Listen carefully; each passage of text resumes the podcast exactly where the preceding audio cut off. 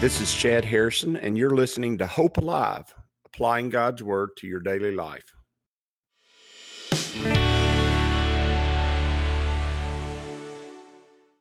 Hi, this is Chad Harrison, and I am the teaching pastor of Lake Community Church and have been serving as a pastor for 25 years. I'm also a practicing attorney. This podcast is designed to help you study God's Word and find God's will for your life.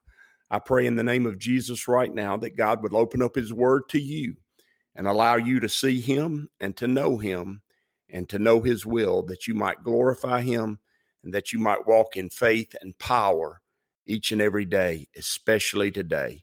In Jesus' name. We see that Satan tempts Eve, and in verse 6, it says, So when the woman saw that the tree was good, and that's the tree of the knowledge of good and evil. Remember, the knowledge of good and evil is by definition, the law defines what is right and what is wrong. And that's why it's important that the law, that laws that we make and laws that we live by align themselves with natural law or the law that God created the universe by. Coming up with ideas and things that make us feel better or make us uh, feel better about the world we live in or feel better about our own sin or our own struggles, making laws like that have no real value because they don't align themselves with the way the universe actually operates. And when they don't, that causes many problems. But the truth is that the law should define what is good and evil, what is right and what is wrong, what is God and what is not God. And what is God is holy and just and right and ultimately will be for the best. And what is not God, well, is the opposite of that is what's not going to be the best what's not going to be good what's not going to be holy what's not going to be right what's not going to be pleasing what's not ultimately going to work. It's not going to work because the way god set up the universe is unchangeable. The laws of the universe and the way it's made is unchangeable. And to know or to be intimate with sin is not good. It's not god and it's not good and so he, she said, the Bible says that she saw that it was pleasant to the eyes. Now, the Bible teaches us, surely you know this, and I know it also, that sin is pleasurable, but for a moment, which means that does sin have its pleasures? Does sin is sin desirable because of our sin nature? Absolutely it is. It's enticing. It draws us in. Our own our own sinful desires carry us away and we engage in it all the time. It's not the dealing with sin in our lives is not something that's uncommon to us. It's not something when we talk about it that people are going, Well, I'm not sure about that or I don't know how that works. That's not that's just not true. The truth is that we we're intimately knowledgeable about how sin entices us and draws us and how it controls us in many ways. And then when you uh, come to a knowledge of Jesus Christ and a relationship with Him, you begin to see how how really insidious it is and how terrible it is to be in slavery to it and uh, how good it is to be released and let go from it and and the woman saw that the fruit the fruit of the tree of the knowledge of good and evil she saw that it was pleasant to the eyes and it was desirable to make one wise meaning it was desirable to make one know evil. She knew good because she knew God, but she did not know evil until that moment. And so she took of its fruit and she ate. And they also gave to her husband. And then she also gave to her husband with her, and he ate. Notice, Adam is right there. Uh, Adam is in charge of the garden. They are one flesh, they are one together. And it's not as if Eve got tricked and then she tricked Adam into taking of the fruit. Adam knew exactly what was going on, and Adam allowed the serpent to talk to his wife, and, and uh, Adam allowed her to be carried away by the enticement of evil, and he joined her in it. And that's not even the, this whole passage right here is that's not even really an argument. Adam was right there she also gave to her husband with her. Notice, gave to her husband who was with her, and he ate. So they both saw it as desirable. They both went after sin headlong. They both chased after what God had told them not to do. They both chose their will over God's will. They both chose to submit to their own desires over God's desires. And then it says, and then the eyes of both of them were open. What were their eyes open to?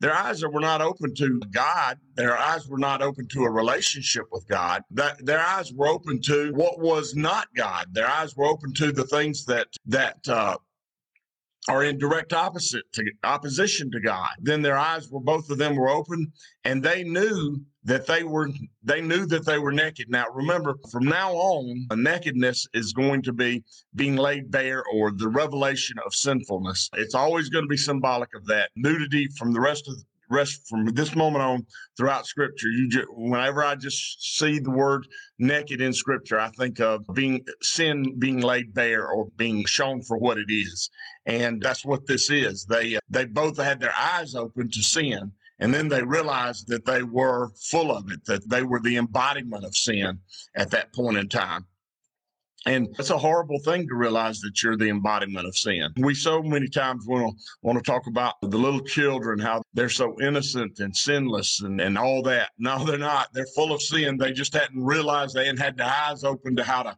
indulge it as much as we have. We're born sinners. We're born sinful. We're born cut off from God and we're born desiring and to indulge in, desirous and indul- to indulge in sin. We're, that's what we're born. And uh, the you're right to want children to remain innocent as long as possible. Why? Because the longer they're innocent, the less likely they are to indulge in sin at a young age. But the truth is that our hearts wander away from God from the very womb and we are we're sinful because it, it, was passed down for our father. I was reading some some Christian magazine back about a week or two ago, and it was trying to make the argument that original sin or sin humanity wasn't born sinful, wasn't born in original sin. Now it was trying to make a bunch of psychological mambo jambo that's what i would call it bull to to show that we're actually good at the start, but we're not good at the start. We're we are past sin is passed on from our father Adam. And in fact, it says that Seth was born in the image of Adam, meaning when when after the fall of man and after after man was made in his in God's image and then fell, man was in the image of God, made in the image of God. Adam and Eve were made in the image of God, but Seth, the line that that the line that Noah came from, the Bible says that they he was born not in the image of God, but he was born in the image of his father Adam, and his father Adam's image was marred. It was destroyed. It was cut off. It was it was dead, really spiritually dead, meaning meaning that the spirit that was breathed into Adam in the garden in Genesis chapter one died in the garden, and and he was separated from God because he no longer had that connection to God. He never had he no he, he no longer had that that connection with God. And God is the one who has to step in and fix the problem. God's the one who has to provide the way from the problem. God is the answer to that problem. And so what did they do? They sewed fig leaves together and made for themselves coverings. Now, we always, when we try to cover our sin, we always try to cover our sin in the wrong way.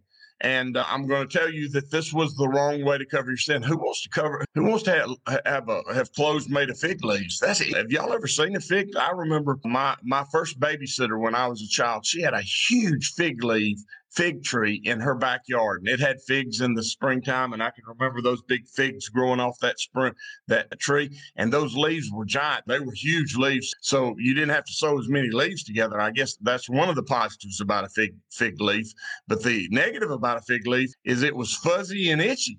Who wants to wear fuzzy itchy clothes I don't want to wear fuzzy, itchy clothes. I like fuzzy, soft clothes, but not itchy clothes. And we always want to, and you're going to see this pattern we want to always we want to always make things right with god by a fellowship offering. Just think just in general terms this way. Things that come from the ground things that are born of the ground remember they're going to be under the curse of sin. They are those type of offerings grain offerings offerings made from the fruit of the ground they're fellowship offerings okay? And there's nothing wrong with a fellowship offering. In fact god wants to have fellowship with us. In fact they're they're good. They're great they're having fellowship with God is exactly the whole purpose of the plan of God is so that we might be in back in perfect fellowship with him, having a new human spirit and walking with him in completeness and wholeness back in his image. That's perfect.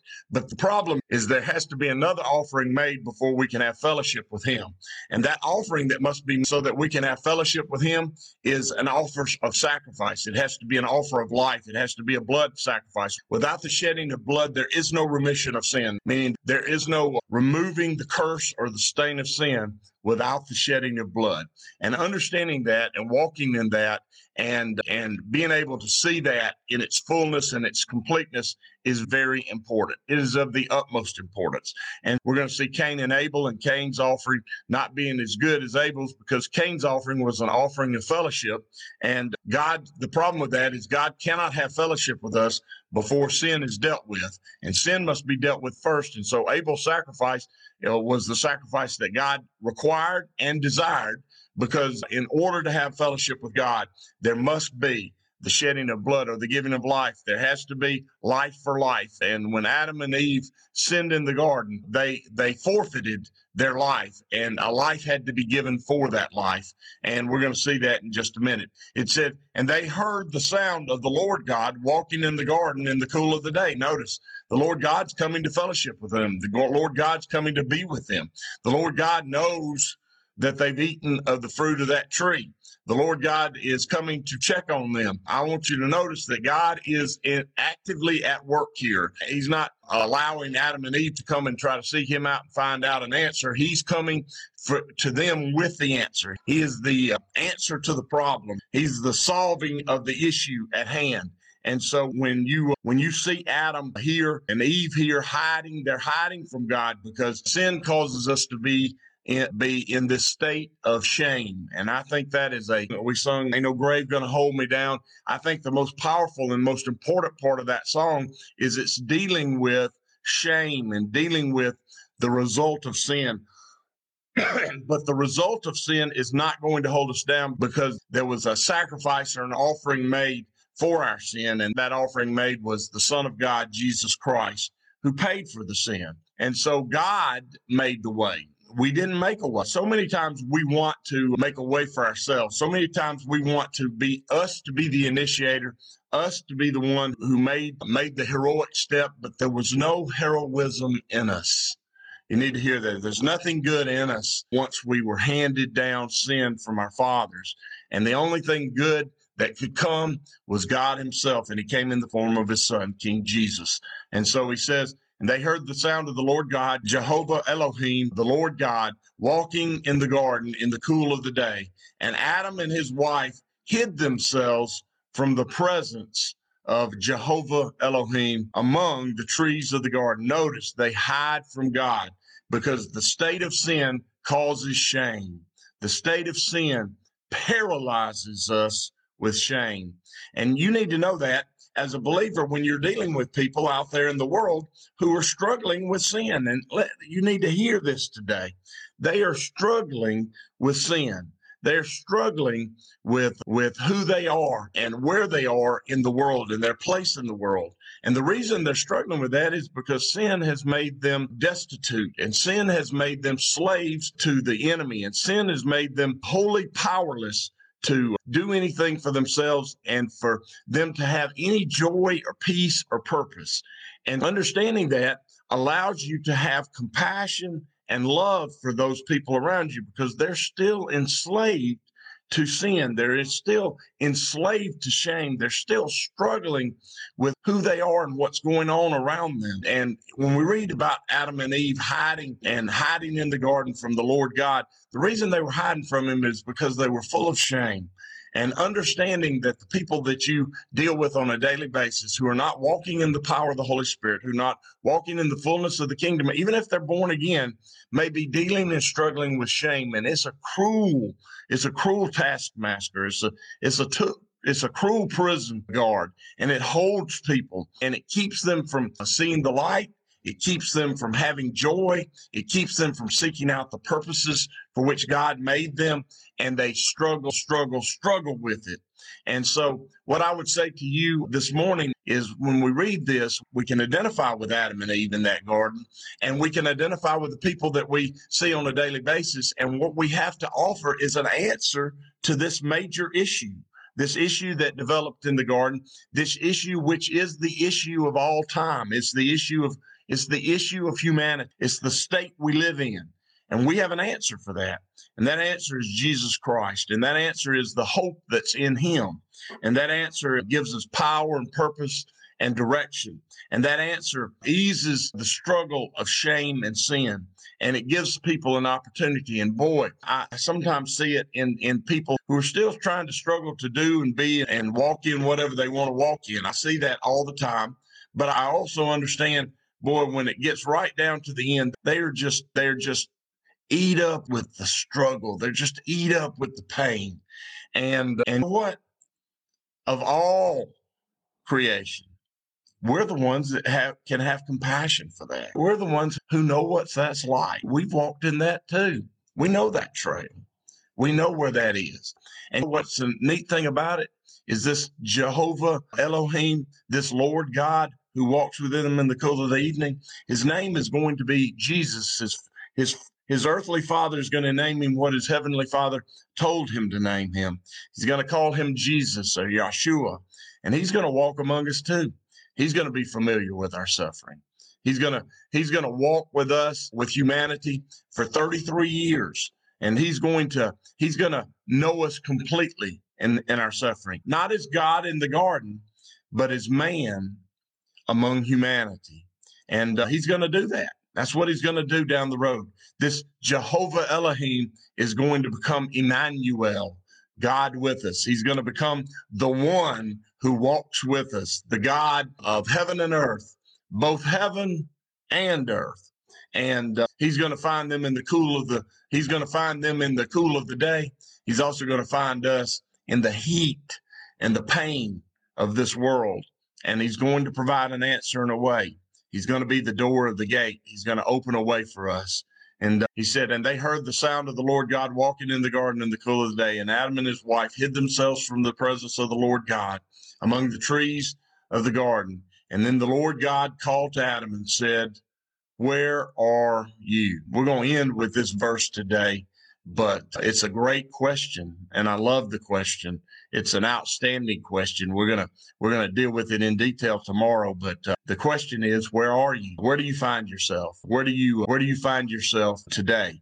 And uh, I hope it is walking in the power of the kingdom that lives in you, the kingdom of God that's uh, inside of you.